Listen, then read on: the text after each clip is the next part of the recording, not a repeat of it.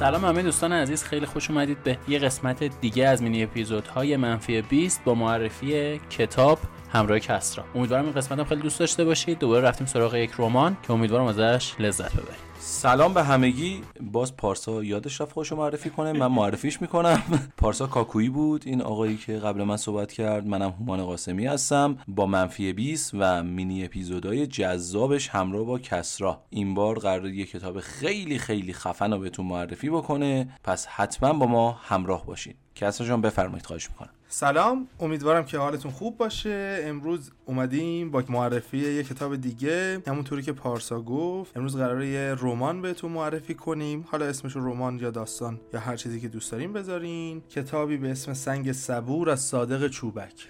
صادق چوبک یکی از نویسنده های ایرانیه که شاید اسمش رو خیلی کم شنیده باشیم یا اگر شنیدیم صرفا به خاطر فیلمی که در واقع از روی رمانش نوشته شده قطعا می‌شناسیم. فیلمی به اسم تنگسیر که فکر کنم هممون دیدیم. بارها و بارها دیدیم. من خودم فکر می‌کنم بالای پنجاه بار این فیلم رو دیدم. بهروز وسوقی هم بازی کرده خیلی هم قشنگ بازی کرده خیلی جذابه. صادق چوبک جزو نویسنده هایی که همیشه دغدغه قشر کارگر رو داشته. چون حالا خودش یه جورایی تفکرات سیاسیش به فضای مارکسیستی کمونیستی میخورده همیشه درگیریش در واقع درگیری فضای چپ ها و قشر کارگر بوده. سنگ صبور هم در واقع مستثنا از این نیست. اومده در واقع یک بخشی از جامعه ای رو در نظر گرفته که تو شیراز زندگی می‌کنن شخصیت هایی مثل احمد آقا بلغیس جهان سلطان و آدم های دیگه کاکلزری افرادی که هر کدومشون در واقع شخصیت های بسیار مهم و تاثیرگذاری توی این کتابن. یکی از مهمترین اتفاقات توی کتاب سنگ صبور اینه که سنگ صبور به هیچ عنوان هیچ توضیحاتی نداره. یعنی به هیچ عنوان در واقع فرمگرا یا فرمالیستی نیست مثل مثل نویسنده های روسیه ای که در واقع میشناسیمشون سنگ صبور کاملا به صورت دیالوگ محور جلو میره. داستان در واقع یک کلیتی داره اما هر بار توی هر فصل در واقع تعداد فصل های زیادی توی این کتاب داریم. اما داستان هر بار از زبان یک شخصیت گفته میشه. شروع داستان از زبان احمد آغاز شخصیت اصلی داستانه که علاقه منده به نویسندگی و خب توی یک داستان شروع به نمایش نام نویسی هم می‌کنه که ما اولین در واقع داستان ایرانیه که می‌خونیم درگیر نمایش نامه هم میشیم. کلیت داستان اینه که اول احمد آقا شروع می‌کنه یک داستان یک موضوعی رو تعریف کردن. بعد میریم سراغ بلقیس بلقیس خانوم داستان. بلقیس دوباره میاد همون اتفاقات رو از زبان خودش تعریف می‌کنه. بعد در واقع میریم سراغ کاکلزری. کاکلزری همه اون اتفاقات رو تعریف می‌کنه. یعنی ما در واقع چهار یا پنج شخصیتی که تو این کتاب داریم به صورت مداوم یک قصه رو از زبان خودشون دارن تعریف می‌کنن. یعنی نگاه اون آدم ها و نگاه فلسفیشون نگاه مذهبیشون و نگاه روایتگونهشون نسبت به اون موضوع رو ما می‌تونیم توی قصه ببینیم. سنگ صبور یکی از مهمترین کتاب هایی که صادق چوبک نوشته کتابیه که مثل همسایه های احمد محمود توی هیچ کتاب فروشی پیدا نمی‌کنید. بهتون آدرس میدم انقلاب راسته انقلاب. دست فروش هایی هستن که این کتاب رو میفروشن می‌تونید بخرید و لذت ببرید. من من برای اینکه یه خورده با فضای داستان بیشتر آشنا بشین شروع قصه رو براتون می‌خونم و یه موضوعی هم بگم اینه که هر فصل اسم شخصیتش رو بالاش نوشته. فصل اول اسمش احمد آقاست و همه موضوعات از زبان احمد آقا گفته میشه. اینطوری شروع میشه داستان در واقع سنگ صبور. میگه حالا دیگه عوض همه چیز زلزله میاد. نه شب خواب داریم نه روز آروم. همش ترس و دلهوره هی زلزله هی زلزله. خودمون زندگی آروم و بیسرخری داشتیم که این زلزله های پدرسگم قوز بالا قوز شد و از صبح تا شوم مرگ جلومون ورجه ورجه می‌کنه. در و دیوار و سقف و درخت و آب حوز می‌خواد از زمین ریشه کم بشه. اما وقتی زمین لرزه میاد آب حوز تماشاییه. آب موج ور میداره و لپر می‌زنه و از سر حوض بی... از سر حوض میرزه بیرون.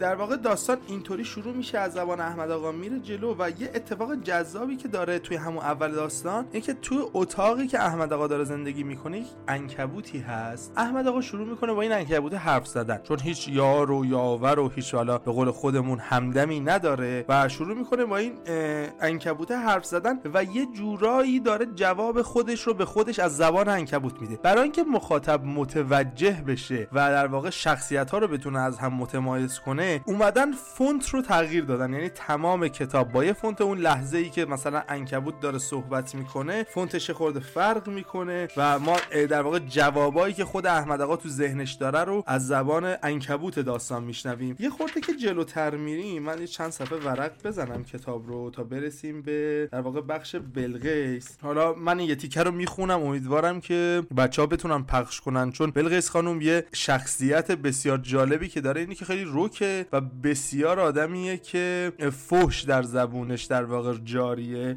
من یه تیکه رو می‌خونم. حالا دوستان اگه دوست داشتن می‌تونن می‌تونن حذفش بکنن. اما همه اون اتفاقایی که داشته واسه احمد آقا میافتاده رو حالا این دفعه بلقیس خانم از زبان خودش اینطوری میگه. میگه من می‌خوام بدونم که این Ah! سربازی چطور شده که دیشب خونه نیومده؟ اینش دیگه تازگی داره. خدا یا چه بارونی. مثل اینکه دنیا داره خراب میشه. این همه آب کجای آسمونه؟ قیومت بگیره. همینجوری داره شر و شر میباره. چشمم روشن. حالا دیگه خوب راشو یاد گرفته. شبم بیرون میخوابه. کارش از سیغ روی هم گذشته. حالا دیگه صاف و سر رس زیر پای هر کی رسید حلال و حروم میخوابه. واسش فرق نمی‌کنه. معلومه. این از روز اولش هم بود. اون وقتا سیغه هر مردی که می‌شد سینه می‌کرد میآوردش خونه میبردش تو اتاقش و نمیذاش کسی رنگش رو ببینه. حالا چطوری غیبش زده؟ بلقیس خانم شخصیت در واقع کمدی داستانه. مدل حرف زدنش همیشه در واقع درگیر یک سری الفاظ رکی که سعی می‌کنه یک آدمی باشه که ما هر روز داریم توی جامعه خودمون می‌بینیم. شاید تو خودمون هم وجود داشته باشه لحظه هایی که عصبانی هستیم شاید هزاران حرفی بزنیم ولی خب همیشه سعی می‌کنیم این رو پنهان کنیم که نشون آدما ندیم. اما بلقیس خانم خب خیلی رک و خیلی رو راسته. سعی می‌کنه حرفش همون جوری که دوست داره بزنه و خب باید ببینیم که چی جوری پیش میره. کاکلزری یه کودکیه توی داستان که معمولا وقتی صادق چوبک شروع کرده نوشتن از زبان کاکلزری سعی کرده زبان رو یه جورایی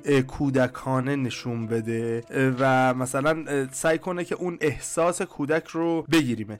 احمد آقا عاشق یک دختر یک زنی شده اون زنه حالا به قول بلقیس خانم درگیری داره با این خانوم. این خانومیه که در واقع حالا توی داستان یک آخوندی داریم ما که سعی می‌کنه این رو همیشه اینطوری جلوه بده که این داره به بشریت خدمت می‌کنه. تا لحظه ای که یکی از شخصیت های اصلی تر داستان میاد که هندیه تازه مسلمون شده و آدمیه که اسلام رو خیلی سرسختتر می‌شناسه و سعی می‌کنه که در واقع خانوم هایی رو که تو اون شهر در واقع انگ فاحشگی بهشون می‌زنن رو بگیره بیاره خونه و اونها رو بکشه. تا لحظه ای که همه می‌فهمن. یه موضوع جذاب این کتاب اینه که در عین اینکه شما دارید داستان رو می‌خونید احمد آقا شروع می‌کنه به نوشتن نمایشنامه ای که سالهاست توی ذهنشه. سالهاست علاقمند بهش. و در در کنار داستان شما یک نمایشنامه ای می‌خونید که کاملا نوشته صادق چوبکه. یعنی انگار شما می‌تونید این کتاب رو به دو بخش داستان و نمایشنامه در واقع تقسیم بکنید. صادق چوبک میاد یک نمایشنامه از زبان احمد آقا می نویسه که این نمایشنامه فکر کنم یک بار یا دو بار قبل از انقلاب توی ایران اجرا رفته البته با کلی در واقع ممیزی. اما نمایشنامه بخش اصلی کتاب رو بر عهده می‌گیره. فکر می‌کنم این کتاب اگه بخونین جزو کتاب هایی باشه که شاید مثالش روش توی دنیا یا توی ادبیات دنیا ندیدیم اصلا. خیلی کمن آدم هایی که بتونن این شکلی بنویسن. صادق چوبک یکیشونه و خب نویسنده بی‌نظیریه. آخر اپیزود دوباره شبانه روز 24 ساعته دوباره تکرار مکررات می‌کنم. 15 دقیقه یا 10 دقیقه از زمان 24 ساعتتون رو وقت بدین برای اینکه کتاب بخونید واقعا به هیچ جا بر نمی‌خوره. خیلی ممنون میشم کتاب رو بخونید کتاب رو تهیه کنید. فکر کنم پارسا کاکویی و هومان قاسمی بتونن بهتون کمک کنن که این کتاب رو تهیه کنید. من خودم هم هستم. مرسی ازتون. خیلی ممنونم. کامنت بذارید برامون. کتابای خیلی جذابتری از صادق شوبک هست. امیدوارم اونا رو خونده باشید و لذت برده باشید. مرسی ازتون. فعلا. خیلی ممنون. کس را دست درد نکنه. من خودم این کتاب رو نخوندم ولی